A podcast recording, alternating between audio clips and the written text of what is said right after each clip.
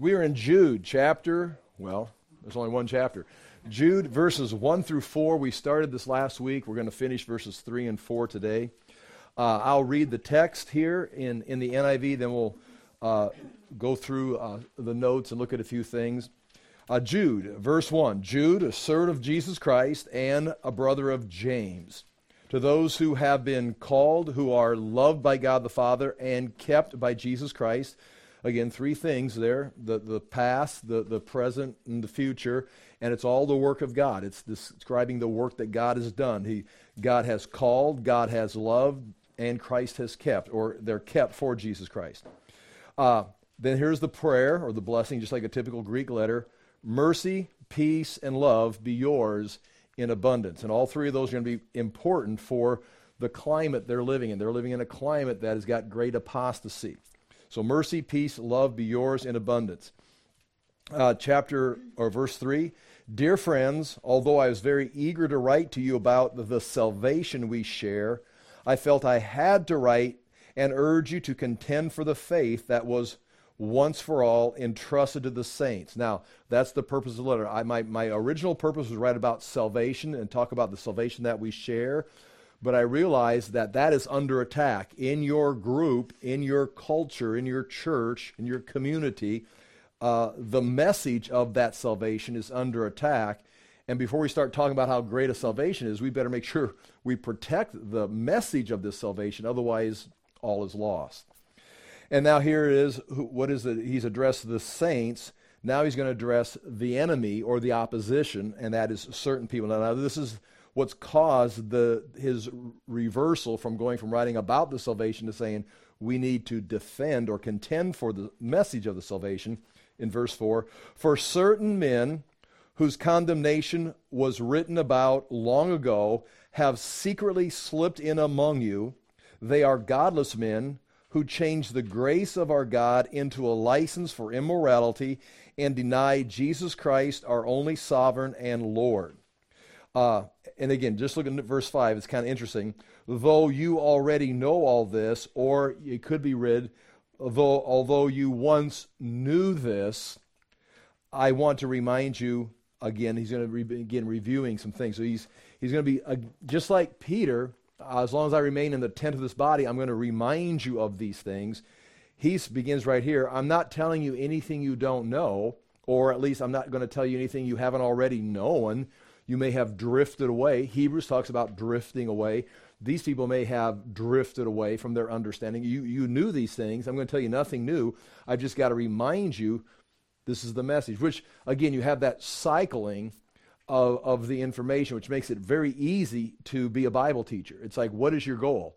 You just recycle, keep recycling the information. It's like, well, what are you going to talk about this week? Uh, just the same thing, just going to recycle. And some of you say, I know, re- week after week, you just keep repeating it. We we already cover this. I know the feeling. But it's like, but the idea is there's no new material, there's no clever way of saying it. You just keep going right over it. Jude's doing it here because it's under attack. Peter, that's what his, he ends his ministry saying, I'm going to just continue to remind you of these things as long as I remain in the tent of the body. So there's the issue. If you look on page one of the notes, uh, you've got the English Standard Version translation, Jude, a servant of Jesus Christ and brother of James. We spent time talking about that. Again, the idea of a servant of Jesus Christ uh, gives the impression that he is uh, owned, he is working for Jesus Christ, and not just uh, uh, in, in, a slave capacity, but uh, a servant of, of Jesus Christ would be I'm backed up by Jesus Christ. I, just like an ambassador speaking for the, the country or the king or the president, he is just like an apostle. He's not like this lowly, you know, dirt poor servant. Uh, he is a servant here on. Jesus isn't going to be here to speak. He sent me to speak, is what James is saying. So that's that's an honorable place to be. And brother of James, which gives him credibility in the Christian community because James was the leader of the church in, in Jerusalem. Uh, page two uh, to those who are called, beloved in God the Father, and kept for Jesus Christ. And uh, those are three words. And I think what we see here is God's work. Uh, and again, we began talking about this last week called, uh, beloved, the focus being on loved or covenant, and then kept. And that's we mentioned last week. Called, meaning they've got to invite you, call you. Uh, that's something that's going to take place in the past because you've heard the call, you've responded. Beloved, that is talking about your current condition. And in the Old Testament, when it talks about the love God had for Israel, it's always referring to the covenant. Not this emotional connection, although there'd be emotion involved in it. It's, it's, it's a covenant that he will not forsake. And so in this new covenant in Jesus Christ, we are in this covenant. You are beloved not because you're a good person or God has, you know, has, has thinks you're so special. It's you are in his son, which means you're in the new covenant which because of your position makes you special, if that makes sense. There's a lot of what we'd say special people, great people, entertaining people, fun people, friends that we've got that we'd say, you know, we love them, but they've rejected Christ. They're outside the covenant, so they are not loved. Well, there were, I mean, they're great people, yeah, right, but they're outside the covenant. They're not in this covenant. So focus on that. Don't think about, oh, he loves me because I'm this or I'm that. He loves you because you're in the covenant. You, he's going to be faithful to you, not because of who you are, but the covenant you're in. And then, again, the word kept, kept for or kept by Jesus Christ. So if God is doing this, He's keeping you, protecting you, preserving your salvation for Jesus Christ because you are the church. Or you could say Jesus Christ as He's praying for us, talks about Him praying for us, He's interceding for us, He died for us. He may be the object that is doing the work of keeping us for himself. So again, it could be by, kept by Jesus or kept for Jesus. But all these are things God is doing. And, and that's important to start this letter off because that's the confidence. You have been called, you're in a covenant, you're loved by God, and you're being kept, past, present, future.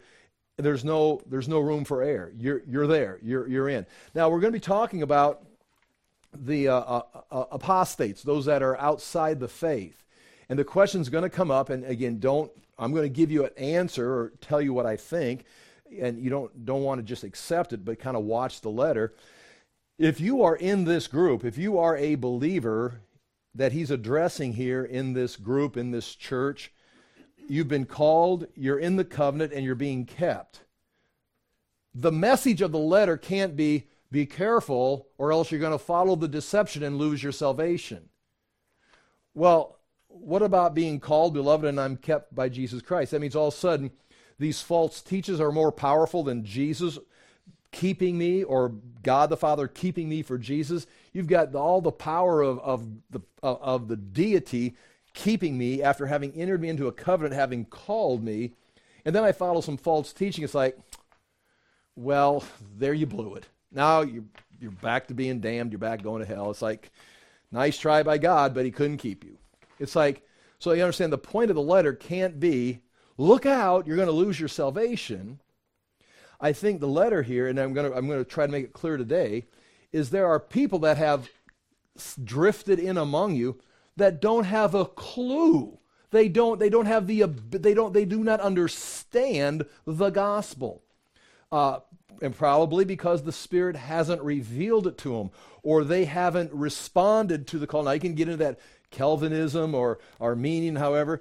They, they haven't been called, or if they were called, they didn't respond, and so the Spirit didn't come to them. They haven't received the Spirit. So they're looking at this community of Christians, they're looking at this group of believers, this whole institution. It's like, yeah, I, would like to join but they, they do not understand the higher level of we've been transformed into the kingdom of God.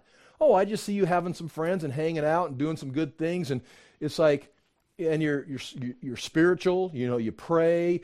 Uh, yeah, we'd like to be part of you. It's like, and pretty soon they don't. They're now in, engaging. Sometimes because of their personality, they end up being leaders or teachers, but they're explaining the things of God well, they're going to, Jude's going to use terms like, like brute beast. I mean, they're nothing more like they're like an animal. They're trying to explain the human experience with God from the position of a penguin. It, it, it's like they, they don't understand. And so it's not like they are saved and they're losing their salvation.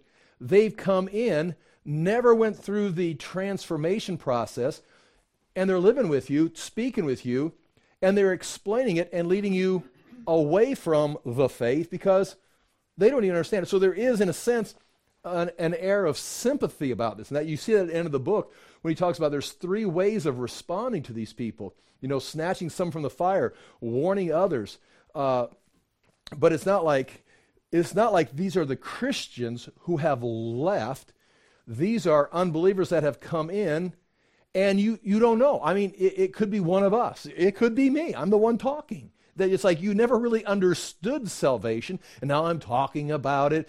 And now, again, you should be able to see the, the distinction because your, your teaching would lead you into a different, different lifestyle. But these are the people that are secure, but they're being warned about those that have secretly come in, and they don't necessarily wear badges, you know, that says, you know, who, you know, who's a believer, who's not a believer. You can have someone come in, and you, you can think about it. You, you've, you've seen it in your life. People that they come in, and they, you can act like a Christian. You can go through the motions. You, heck, you can get baptized. You know, you can, you can go through confirmation.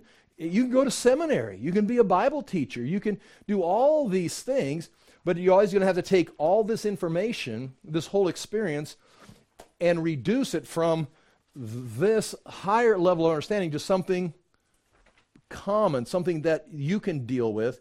And so we talk about the joy of the Lord for example, that's going to have to end up being some happiness down here. Or having this freedom in Christ will have to be some kind of, you know, freedom down here. It's a, it's a lower level. And so there is going to be, in a sense, this book is condemning those people, but yet there's a sense of sympathy for them because they've never crossed over. And you don't know who the warning is, you know who they are. Listen to what they're saying, watch how they're acting, and they're not going to, they're not going to cause you to lose your salvation, but they are going to damage your salvation. You're not going to grow. You're going to end up being stunted in your growth. Now, do you understand what I'm saying? I think these people are saved, and I think they're saved eternally. And I think the people that have come in, that have crept in, aren't Christian believers that have fallen. They're people that have come out of the pagan society, joined their numbers, went through the motions, and that's why it talks about them being there stealth or, or secretly. They've, they've come in there. You don't know who they are. But watch what they're doing and where they're, what they're teaching and where they're taking you. That's not the faith. And so, this again, I think, is, is do you understand what I'm saying? This is, uh, again, describing the security of them. So, I don't think this letter is a warning about believers uh, don't lose your salvation. It's a matter of contending. What he starts right there uh, the book already says contending for the faith, contending for the faith. And that's where we see right here. Turn to page 3. Uh, the next verse, cha- cha- Jude chapter, or verse 2. Oh, I, I was going to read these. I, I was going to do it last week too. The bottom of page 2, there's verses from Isaiah from the servant's song. And it kind of picks up, some of those things kind of pick up with that. I am the Lord, I've called you in righteousness. I will take you by the the hand and keep you. I will give you as a covenant for the people, a light for the nations. And just kind of talks about God calling, keeping, and protecting uh, in, in the Old Testament the nation of Israel. Then in the point E on the top of page three, the church clearly has become the chosen of God. Those are being chosen out of all nations, not neglecting or replacing Israel, but being called from the nations. And that's, you can see there, the called of God in Romans 9, Galatians 5, all the way through there. Um, now, Jude, verse 2. This is the prayer mercy, great peace, and love. Mercy, peace, and love is going to be wished upon them or multiplied to you, and that would be a greeting from God. One thing that's not in here, that's in almost every letter, I think there's one other letter that doesn't begin with the word grace. Grace to you. And that could be because that is replaced with mercy, but grace is not mentioned in here. Now, it's going to be the, one of the themes of the book. But these are the words that Jude uses is mercy, peace, and love be yours. And you can see right here, uh, Mercy is to sustain them. They're, they're in a time of great apostasy, so they're going to need mercy to sustain them. And again, just think about where you're at in your culture. Uh, if, if someone were to look at you where you're at and where you're heading as a society, one thing that you'd want them to pray for you is mercy. God have mercy on your soul. You're going into the election season 2024. May God have mercy. mercy, peace, and love. It's not like this is not like mercy, peace, and love. It's like, oh, mercy for and because they're they're in a crucial situation. Uh, and so again, this is not all necessarily happiness, although there's great joy in this confidence. This is more like you're going to need mercy to get through what I'm going to write to you about, Jude saying. The next is peace, provides the calm assurance, which is nice. And would, we all would like to have peace. Uh, we and Tony have talked about it. I'm sure you've talked to someone about it. I mean, what, what, you know, you tell, well, you know, we've had a good life, we've enjoyed America, uh, but what about our children? What about our grandchildren? You think it's like, what's all going to change? What about me in 10 years? And here I am happy living in West Des Moines. What's going to happen in the next 10 years? It's like, well, peace, calm assurance. The one who called you, the one who's keeping you, he's got this. So have, have, God, have mercy, have peace as these things, you know, even if, even if, you know, even if culture itself doesn't deteriorate. Uh, we're all growing old. We're all going to need mercy, peace, even if we don't need it daily. And then the last one, love, is the assurance of the believers of God's covenant and protection. That this love, again, refers to covenant don't think again emotion, but think of you are in love. You are in a covenant called, chosen, kept by God, and this covenant is going to be is going to protect you. Now, when I say protect, we cannot say, I mean, God moves the way He wants to move, but we, this cannot protect you from uh, persecution because the, the apostles, the early church throughout church history, Christians today are facing physical persecution. This protecting, this loving, the covenant is going to, where you're at in Christ, you're kept, you're going to be protected. And so this, this love is, is security, the security of your soul. You're going to get through this age, you will be secure. You're going to need peace, considering what God is doing, no matter what's going on, have peace, and may God have mercy on you and sustain you during these times. And so that's, that's the, the prayer mercy, peace, and love be multiplied to you. And that is, again, the, the addressing of the people. Now, verse 3, we get into this letter now. Verse 3 is going to identify uh, the purpose of the letter. We've already just roughly addressed it. And then begin, verse 4 is going to begin addressing the problem. And the purpose right here, here it is uh, chapter, or just Jude, verse 3, top of page 4. Beloved, again, again, third time we've referred to that. Beloved, you are chosen by God. You are in Christ, being kept for Christ. You are in the covenant. There's no worry about you coming out of the covenant uh, if you're in the covenant, if you've accepted Christ. Beloved, although I was very eager to write to you about our common salvation, I found it necessary to write appealing to you to contend for the faith that was once for all delivered to the saints. So, you know, looking around the situation, everybody's a believer, everybody's growing in Christ. I wanted to write you, I was eager to write you about what we have in Christ, where we're going, the great salvation or the common salvation that we have. But as I look around, there's some things that are giving indications that not everybody is in the program. Not everybody has this common salvation. In fact, the common salvation that we have is being called into question. It's like, is that really what we believe? I mean, go back to the Garden of Eden. Did God really say, I'm going to celebrate this, this great paradise that God has placed us in? Uh, this is all, our, all the trees. This is where we live. Uh, don't eat from that tree. Now, what, what? Now, let's question God's word. And pretty soon you're over here eating from the tree, and the whole thing collapses we have the same thing this common salvation. We have faith in Christ. He set us free from our sin. We're, we're, we have fellowship with God the Father. We are dwelling, dwelled with the Holy Spirit. We're growing and maturing. Sin is not going to keep us out of the presence of God. It's like, right, we have this great freedom. It's now, you explain that to somebody uh, that doesn't know God. They, do, they haven't had these things revealed by the Spirit. They really haven't crossed over into the, into the, into the life and you're going to talk about things like uh, forgiven. Uh, you're going to talk about freedom in Christ. You're going to talk about joy, uh, that God loves you. Now, we can, these things, and you got to watch yourself and judge your own self. Forgiven means your sins have been washed away. You're no longer guilty. But that is the idea forgiven. You can now resume. You've been redeemed. You can reinstall and start growing with God. I think we understand that. But forgiven means when, I sin, God's not holding it against me. That's right. When you sin, God is not holding it against you. So you're saying sin really doesn't matter.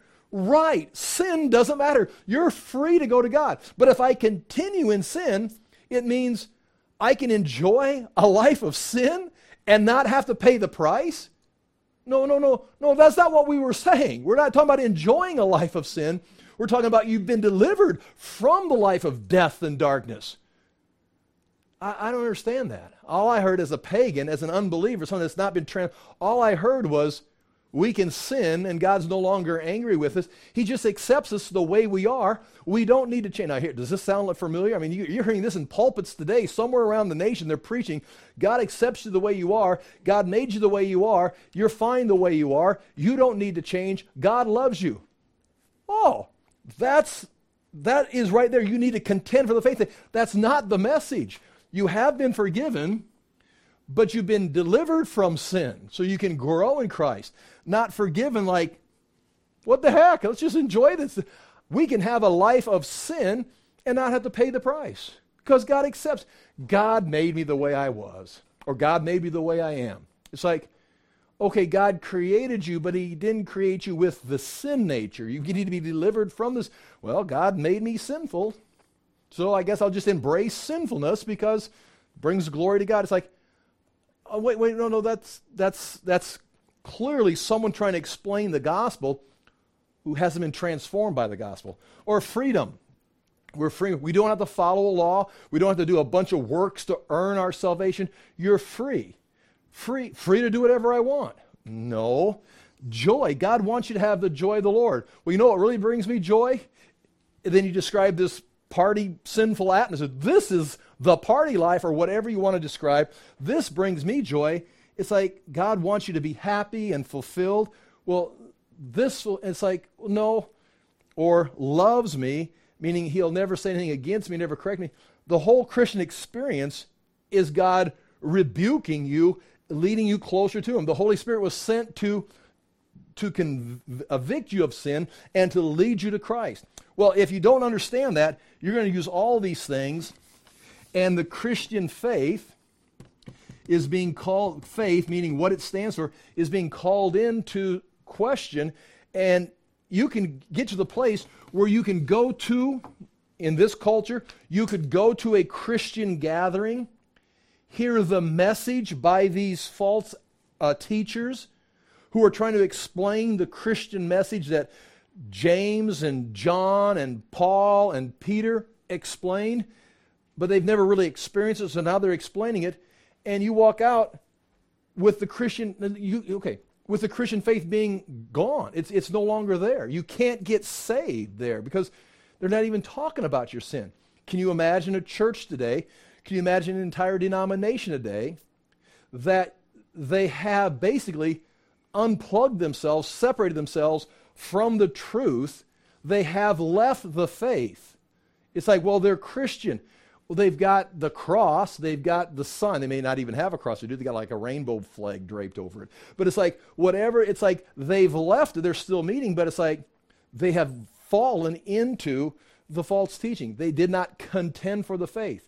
And that's the importance of coming back to the word. So, let's go back to this. Here we go. Uh, chapter or page four, top of the page. Beloved, although I was very eager to write to you about the common salvation, I found it necessary to write appealing to you to contend for the faith that was once for all delivered to the saints. Now we've once for all it, we've received it. Uh, some bu- bullet points going down to page four.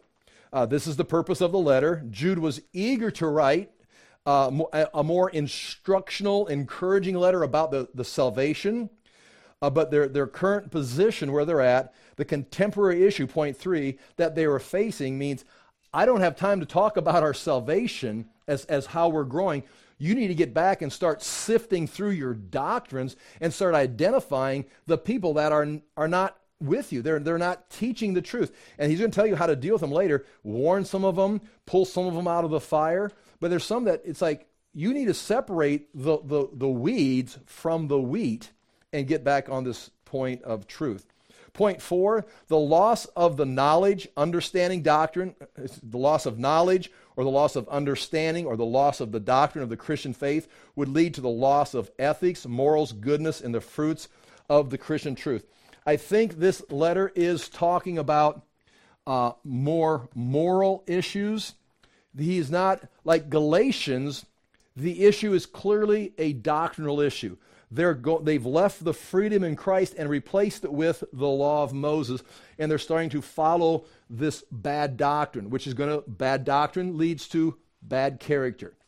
This issue seems to have bypassed already the doctrinal, doctrinal, the doctrinal issue here seems to have already been bypassed, and they're clearly already here at this moral area where there's people living immorally among them, and I it's not hard to tell. I mean, okay, it's hard to tell. You can't just have people, you know, just look at them and say, oh, they look like a believer.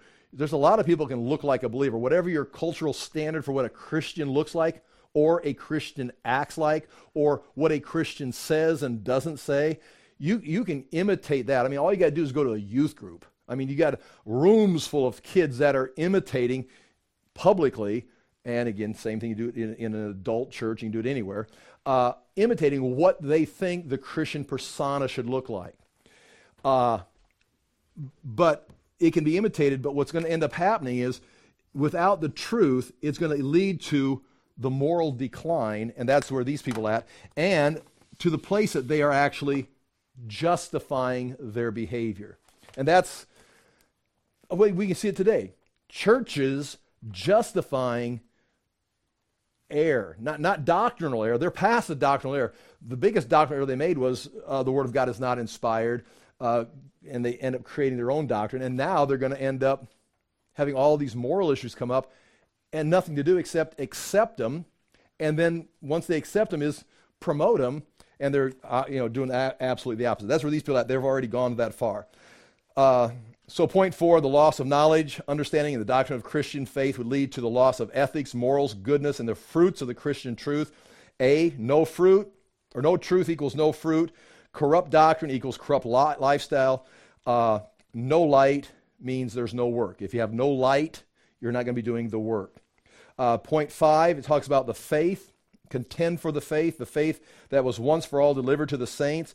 I've got two references to that reference when it talks about the faith that we've said before, that is the doctrine of Christianity, the faith that was once for all delivered. Galatians chapter 1 verse 23, Paul says, they only were hearing it said, quote, he who used to persecute us is now preaching the faith he once tried to destroy. At one time, Paul was trying to destroy the Christian faith. Once he met Christ, he's now preaching the faith. He's preaching the truth, the, the correct doctrines. Uh, 1 Timothy 4 1, using that same phrase, the faith. Now, the Spirit, Paul writes, expressly says that in latter times some will depart from the faith by devoting themselves to deceitful spirits and teachings of demons. Now, that's interesting because you could just say, well, these people just don't have the truth, and it's kind of like this neutral zone. They're just neutral pagans that you could go there. But right here, Paul makes it very clear that the, the, when they depart from the faith, it's going to be doctrines of demons. It's going to be, uh, again, some kind of demonic manifestations of, of teaching. Again, devoting themselves to deceitful spirits and the teachings of demons. And I don't know where you cross, where you're neutral. New, how do you spell? I'll just scribble some words here you're, you're in the faith and then you leave the faith and kind of become neutral, kind of like, ah, I don't really believe the Bible. Uh, you know, it's kind of like, well, you know, I think that's kind of harsh. You kind of make up your own. And when do you then slip into where you're actually following deceiving spirits and the doctrines of demons? Now, some you can see very clearly. You can, you, if, if it's a, a, a video, if it's someone's teaching, uh, you can say, oh my gosh, you know, there's demonic activity there. It's a doctrine of demon. But at what point do you cross from here into, is it, is there no bridge? Is there no gap? You're either in the, in the truth, and once you cross that line, you're in the demonic teaching. I suppose to some sense, it doesn't have to be like, you know, a blood sacrifice of a goat or something to be demonic teaching. Uh, but there, you know, I wonder when, when that break takes place. Nonetheless, that's the issue that Paul was saying. There's a day coming in the latter days, people will leave the faith and they'll start following doctrines of demons and deceiving spirits. The book of Jude, you've got to think they are here. They're following. Jude doesn't address that, but their, their teaching is so corrupt that he's trying to get them back to the faith. So that the church is drifting this way, and he's trying to get them, he said, we got to contend for this faith. That, that's the issue. Point six, the word contend. You can see it. Uh, you can see it in the Greek text right up there. I didn't put a square around it. You can find it yourself, but right there you can see it written out in, in the Greek. And then the root word there, agon, agon, agonizomai, and that's where we get the word agony from. Our word agony comes from that, which is a, a Greek word which means a strenuous struggle in competition. It, it's a word for uh, the games, the, the wrestling matches. Uh, point A1 there, used to refer to a strenuous struggle seen in the Greek stadium of wrestlers in a wrestling match. It's used to refer to any conflict, like scripture or Greek writings uses the word agon, agonizomai to refer to any conflict, a contest, a debate, even a lawsuit. You've got, if it's your body's wrestling in the arena or the Coliseum, if it's your mind's in a debate, or if it's a legal proceeding of you got one side arguing a case against another, it's a contest. Who's going to win? There's going to be a winner, there's going to be a loser. And it is, is where we get our word agony from. It's a struggle. It's not like it's not like recreation. Now you may find like Tony and I run, you know, and uh, we, we like running. We feel good about ourselves when we run. But it, it's not like, whoa, I can't wait, just get out and relax a little bit and run three miles. It, it, it's like, it's sometimes it's like agony. Older we get, oh my gosh, you know, we just, oh, I, I could go on talk about 40, 50 years of running, but anymore, it's like we run three miles. It's like, I want to walk the first mile and a half just to get, because you get up in the morning, it's like, oh, I can't even imagine getting out of bed. So I get out of bed, it's like, we're going to run. First things we're going to run. And I, I'm having a hard time just standing up and I'm going to run three miles. So it's, I mean, it's not like, oh, like we're going to go out on the boat or something. Or we're going to go sit in the hot tub. It's like we're going to go run. It's, it's agony. It's a contest. It's miserable. Yet we do it every day. Well, not today. We're going to mow the yard today. See, we're getting so old. Are you going to run three miles or mow? Let's mow. Ah, that's close enough. Imagine that. When you're in high school or college athlete, what do you do for a workout day? Going to mow the yard. That's my workout today. I'm going to mow the yard. Nonetheless, okay, I'm way off subject. Sorry. Uh, the word agony, right there. So contend, it means to have a contest and, and, and compete in a contest. This is the ideal of an athlete or debater using their mental thought and their physical energy to prevail. So that is what he's saying. You need. I, am writing to you. I want to. I wanted to write to you about our salvation, but instead the situation, the crisis that we're in, I need to encourage you to contend. Get in the battle. It's going to be miserable. You're going to have debates. You're going to have arguments. You're going to have to contend for the faith because if you let this slip, you're going to lose the faith. You yourself may be saved, but you're not going to know how to grow. You're not going to know how to progress. And you're not going to have a second generation because you've lost the faith. You, you let it slide. So, I mean, I, I mean, I could scream from the housetops if this generation or last generation should have been contending for the faith. I mean, arguing, debating, not just like, well, you know, Christians don't argue. Christians are a peaceful people. We don't want any conflict. It's like, that's what James says, or Jude says right here. Uh, I, I, need to write to you that you need to be peaceful with those that are undermining the faith. You know, don't cause any arguments, don't cause any strife. Uh, they're totally uh, illegitimate teachers, but you know, there's room for everybody in the body of Christ. It's like, no, he's saying you need to get engaged. Otherwise, you're going to be down here like Paul deceiving spirits and doctrines of demons is going to take over because they are competing. Say, well, Christians, I mean, what a, what a deception. We don't want to compete. The whole Christian life is a battle, it's a race, it's a conflict, it's a, it's a boxing match. The, the, the underworld knows this. But Christians just want this life of neutrality. We don't want to cause any commotion. It's like, that's, that's how the church was formed, with people just getting along with their culture. You know, like Jesus. He just negotiated with the Sadducees and the Pharisees, and everybody found their place. Everybody had a part of the a part of the pie. And the disciples, when they followed Jesus, they just kind of continued working on that neutral, peaceful attitude. You know, I'm making fun of that because Jesus got killed by the religious leaders, and then the apostles, all of them were martyred or persecuted at some level. The early church went through large periods of 10 major persecutions because they aren't just you know going neutral they're, they're causing conflict not by going off and burning buildings but by holding to the truth, by proclaiming the truth. Well, Jude is saying it's time to start contending for the faith. Jude has two assignments for his, his readers. Point seven.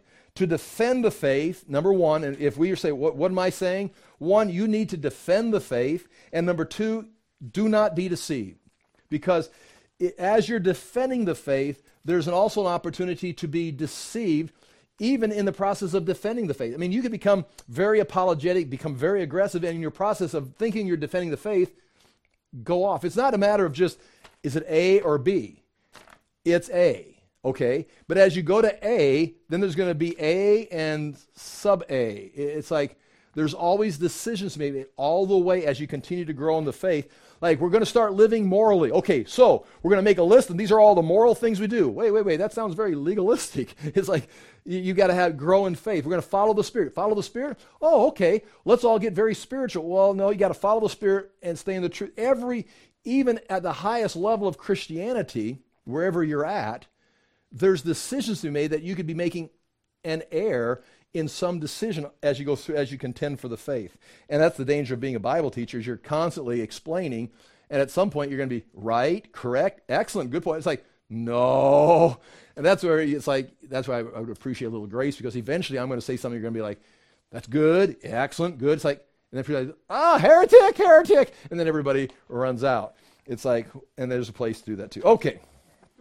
Okay, there's uh, that verse 3 Beloved, although I was very eager to write you about the common salvation, I found it necessary to write appealing to you to contend, to agonize, to get into the wrestling match, to get into the debate for the faith that was once for all delivered to the saints. It's been delivered once for all. I'm not discovering it today. If I'm discovering the faith today while we're studying here, mm, that's not good. It was once for all delivered. I should be explaining to you what was once for all delivered. That's what's happening here. They're re explaining it, going this way, discovering new things. No, it was once for all. You've already got the faith, contend for it. Okay, and here's now the problem. That was the purpose of the letter. Now here comes the problem.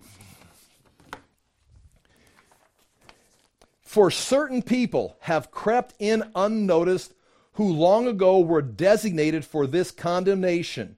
Ungodly people who pervert the grace of our God into sensuality and deny our only Master and Lord, Jesus Christ. So he calls them, con- contrasting to saints, these are certain people. Certain people have come in, and they're, they're right here, it says right here, I'll just do a quick write down here, have crept in, and that is, again, that's exactly what it means. It's stealth. They've come in undetected, they're unnoticed.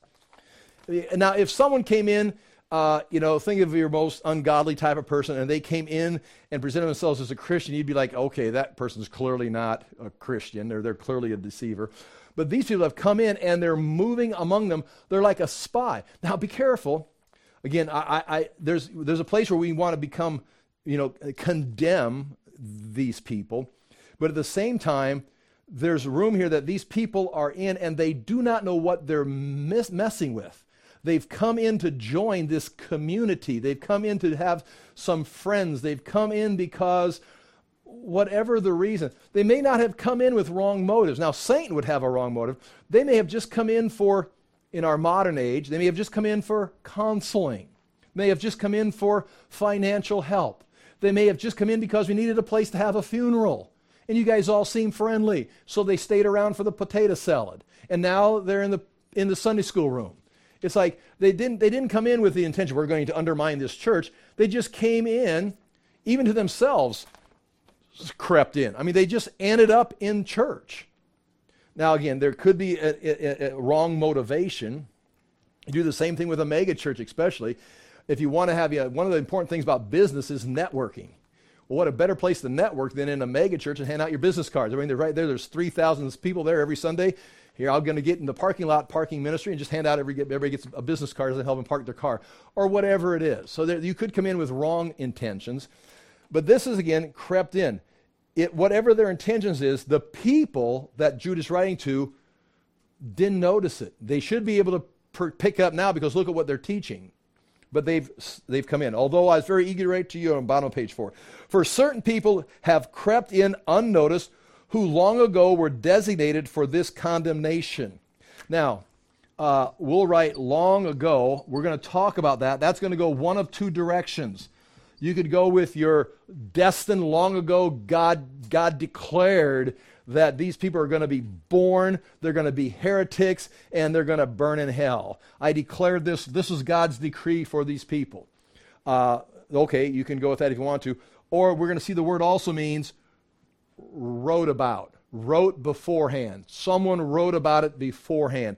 It could be as simple as when Jesus was teaching, he says, Be careful, there will be false shepherds among you.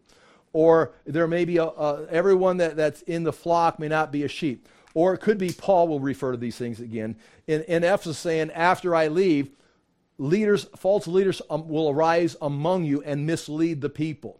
So that it was written about before in 30 AD when the Gospels were recorded. When Paul's writing in 55, 57 AD, he's writing about these, and all of a sudden, here they are. They were written about beforehand. Jeremiah, Isaiah talked about it. It's, it, this all been going on. So it couldn't be this God declared in eternity past, they're going to be born, they're going to be deceived, I'm going to burn them in hell. They're written about beforehand, their condemnation. That could go well, especially if you want to build on that, you know, God called you at the beginning of the letter. Or they're just written about, meaning you knew there's false teachers coming.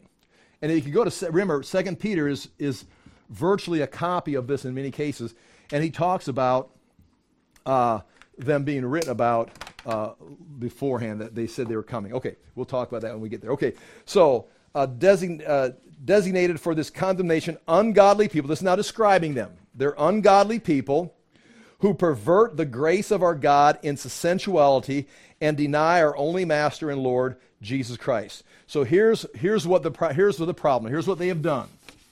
Basically, the problem is this they've taken, and just exactly what I've been saying, they've taken grace. Now, you, you should understand what grace is. You're, you're not deserving, but God offered Jesus Christ. You can come by faith to Christ. Your sins are washed away. You've now been joined to Christ in a covenant, like a marriage covenant. You are His, and now He's going to now transform you, conform you into His own image. By grace, you're being transformed into an image that can live with God for all of eternity. Wow, this is great.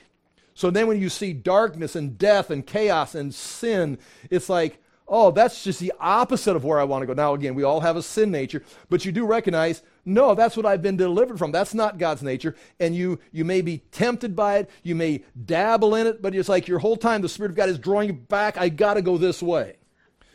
That's the grace of God. You've been called, you and saved. You, you're, you're, listen, we're living among sin. You're going to smell it. You're going to see it. You're going to be tempted by it the disciples where Paul was. But it's like, no, that's not what I am. I've been saved by grace and I'm going this way. Now, these people, they don't understand that. They've never been saved. They just know this life of sin. And now they're in the community somehow. And it's like, how do I explain these things? Well, you say grace, we've been forgiven. They turn this into uh, a license, uh, it's freedom you're free to sin. Sin freely. Doesn't count. It's like, and now they build up on this. And again, you could get into, in this point right here, you could get into trying to establish who these people were. It's hard. The Gnostics are going to come after this. They're developing, of course. It's Greek philosophy mixed with Christianity. But the Gnostics, they were, well, uh, very similar to what a lot of Christians are today. And be careful with this when I say this. That the spiritual anything that is spiritual is good. Anything that is physical is bad. Now, you can see this in uh, uh, several different levels. Anything that is spiritual is good. Like if uh, you hear a voice from God, it must be good. Or I want to become more spiritual, and, and you're now, you know, I, I am pursuing a, a spiritual being appeared to me. Oh, it must be good because it was spiritual. It's, it's supernatural. Maybe it's there's there we got to tap into the subconscious and find out some beings that are out there that we could lead us into the light. You know, like listen to some Lynyrd Skynyrd or uh, uh, what am I thinking of? Uh, Stairway to Heaven. That's not Lynyrd Skynyrd. Help me out. Stairway to Heaven. Uh, okay, you get this. Is your generation. Not Black Sabbath. Oh, I can't even think of the name. Oh gosh, Led Zeppelin. Thank you anyway, you know, on the stairway, some spiritual being, it must be, and she's buying a stairway. It must be good because it's spiritual. Well, no, no, spiritual does not equal good. Spiritual can be demonic. Remember, we just read demonic spirits and deceiving spirits. It's like uh, spiritual is not good. You, physical is bad, but at the same time, uh, physical uh, can be, God created it to be good. And so what will happen here is these people will talk about taking, going off into, they're saved by grace, but the, the physical doesn't matter. God has discount because God is, you know the verse? God is spirit. So anything that is of the body, this is Gnosticism, doesn't matter. In fact, you can demonstrate how spiritual you are and how saved you are. I'm not sure if I don't think these guys were that far yet uh, historically, but Gnosticism is going to get to place. You can demonstrate how spiritual is called uh, ascet- not asceticism, antinomianism is where you're going to get the more you sin, the more you demonstrate the glory of God. Paul, talk, Paul talks about that. He says, We're being accused, when he writes to Romans, of that, that, that if the more you sin, the more grace you receive. Because if grace is poured out on, on sinning, the more you sin, the more spiritual you become. Now, you think that would preach? Yeah, it was very popular. And the Gnostics, there's a time in church history, second century, that's why uh, Ignatius and some of John's disciples really came against it. There's, we still have the writings against Gnosticism because it was sweeping through the churches where the body doesn't count. It's bad, it's evil. God's going to get rid of it. So whatever you do in the body doesn't count. It's the spiritual side of things. So anyway, that's where this is heading right here. Uh, they have pervert the grace of our God into sensuality. They take this is God's grace. What does God's grace mean? It means you can be sensual. They take the, the message of grace. What does it mean? We can we don't need to get out of sin. We can enjoy sin and not be accountable for it. Here we go. Turn to page 5 and there on the top of the page you've got the Greek. The very first word there is in a box. That is where it says came in stealthily or came in unnoticed. The word underline is the word having been designated. We're going to talk about that. And then the word ton or the, that article is going to be important. Here we go down in the notes. This is the issue that Jude is addressing in the letter. False teachers are attacking and confusing the message of the great common salvation. Instead of talking about salvation, Jude needs to defend the message of that salvation. Verse 3, Jude addressed the saints. Verse 4, he introduces the adversary, and here they are. There, there, there are certain people, and they're described this way. They've crept in. Here, here's your definition of these people. They've crept in unnoticed. Uh, their condemnation was designated long ago. Now, if that's from eternity past, that's true in a sense. Or if it was announced in some kind of being written about already, these people are coming. They're ungodly people. They pervert the grace of God into sensuality. And here's a doctrinal error they deny our Master and Lord Jesus Christ. So there's your moral decline, and there is the doctrinal error right there. So that describes these people. Here's the word crept in unnoticed or secretly slipped in. You can see it in the Greek there. It means to cr- crept in unawares. The Greek word perisudo means to settle in alongside. That the word simply means para and then deo. Para means from close beside, and then isto means come beside and then just kind of settle in. It's kind of like, you know, I know, merging on traffic. You come in on the on the on the entrance ramp, you come in beside, and then pretty soon you just merge into traffic and you're in the flow.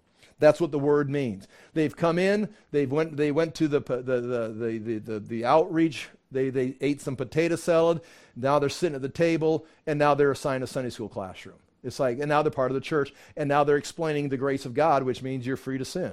It's like, well, but they, I, I met them at, I, I, ate potato salad with them. I, I met them at, they've got a cross necklace on. It's like, okay, they've come in alongside. Now again, are, do they have immoral, are they coming in to corrupt the church? Maybe so. Or are they just coming in unaware even to themselves what they're doing? They may, there are, again, you could decide whichever way you want to go.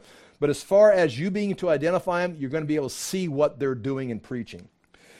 Uh, Point B this word is used to refer to individuals who enter into the group appearing to be true Christians, but in their hearts. And uh, this is important in their hearts, meaning their worldview or their intentions, their belief system, their priorities. Their reality is they oppose the faith. They oppose the Christian doctrine of salvation by faith and growing in Christ. They may not understand why, they just don't understand it. Paul uses this same word to identify the Judaizers. You remember the Judaizers in Galatians 2, verses 4 through 5. Here's the verse, I've got it underlined. Yet because of false brothers secretly brought, who slipped in to spy out our freedom that we had in Christ. So it's used two times.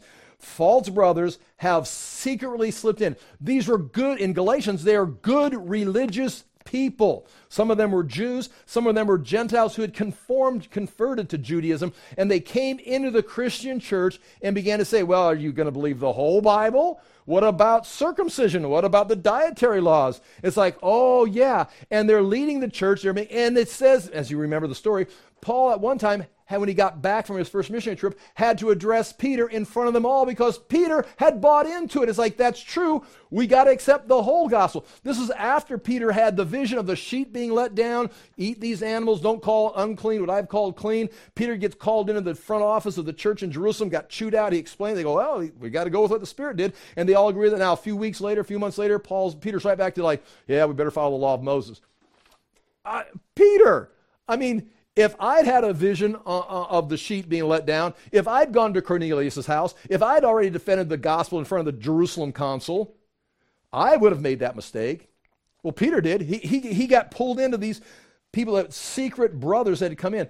They, they, they were just trying to do the right thing. But he used that same word. Uh, and I think there's another verse there also. Uh, yeah, but there's another verse. You can see it in Romans chapter 5, verse 20. We talk about that. But that is, they've come in secretly alongside.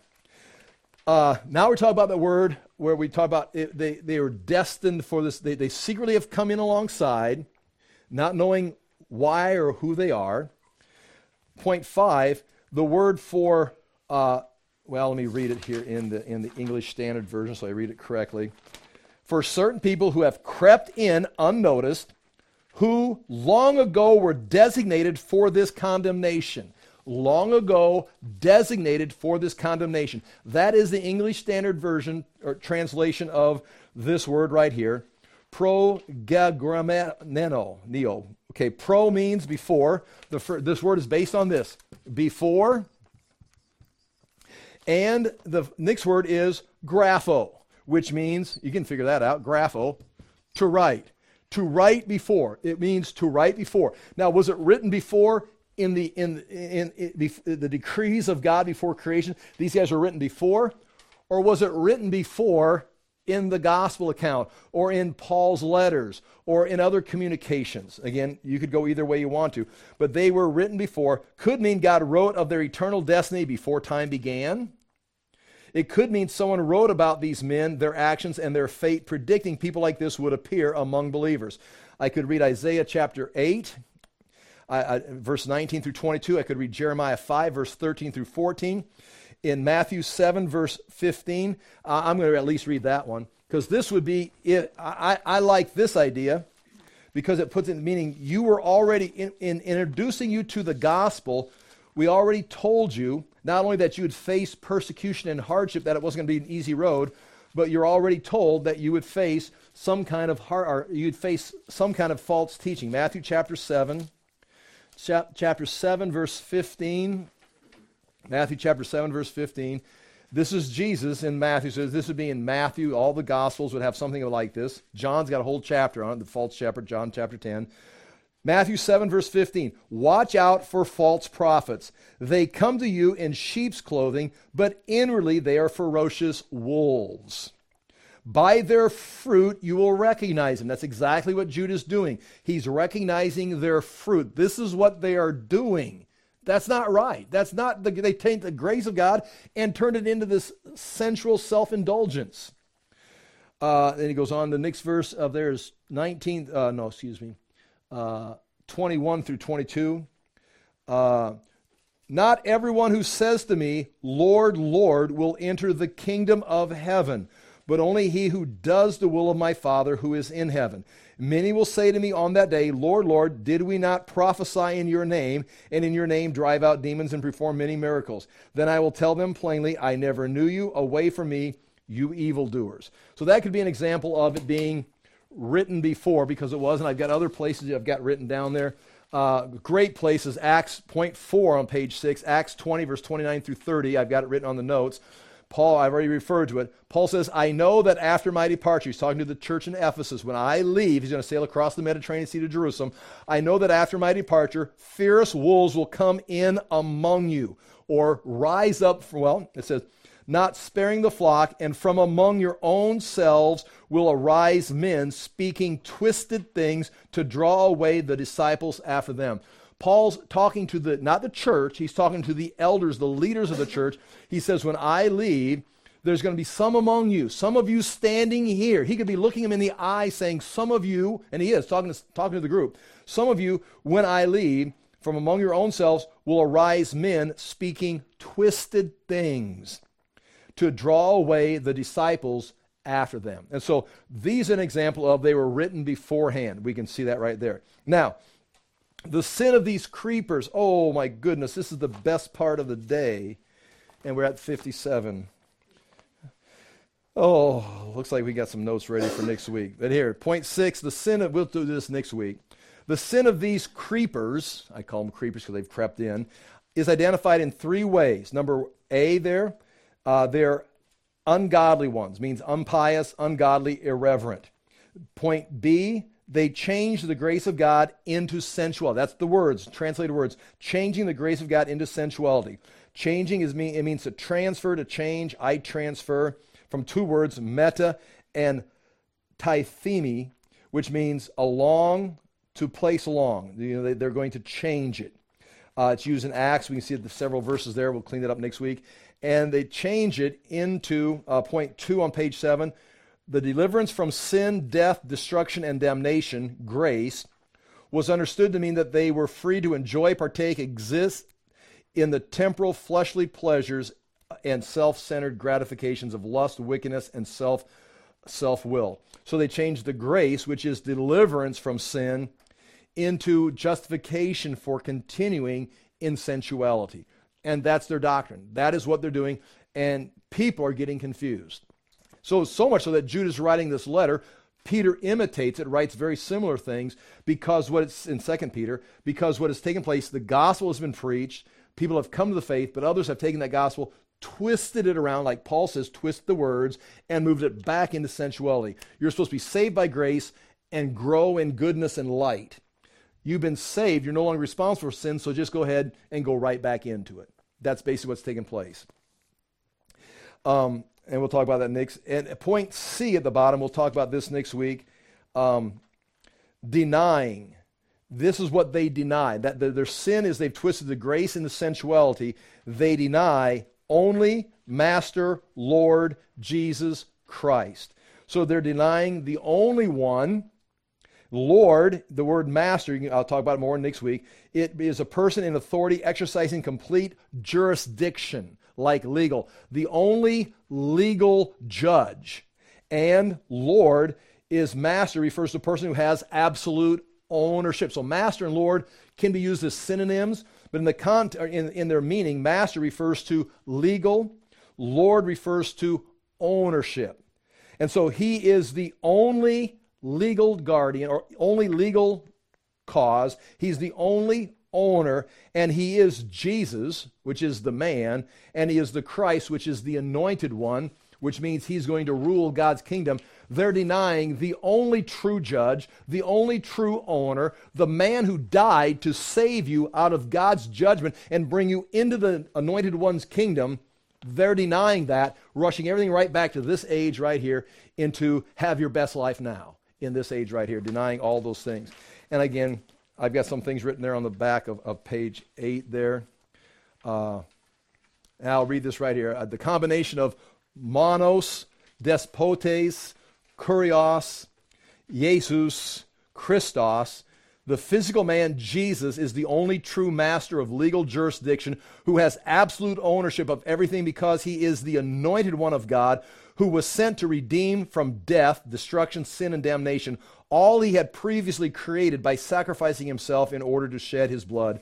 And then they deny that and all the repercussions of that. Now, again, you can see the, the great salvation we have or the need to contend for that great salvation because once you lose that, you're right back into just mankind's philosophy. I've got to pray and we'll pick this up next week and maybe make some more progress. Father, do thank you for the chance to look into these things. We thank you for your word. We ask that we would handle it diligently, that we'd be those that promote the truth and not fall away into uh, apostasy. Father, we ask that we again may proclaim the truth and live the truth. In Jesus' name we pray. Amen. Uh, thank you for being here.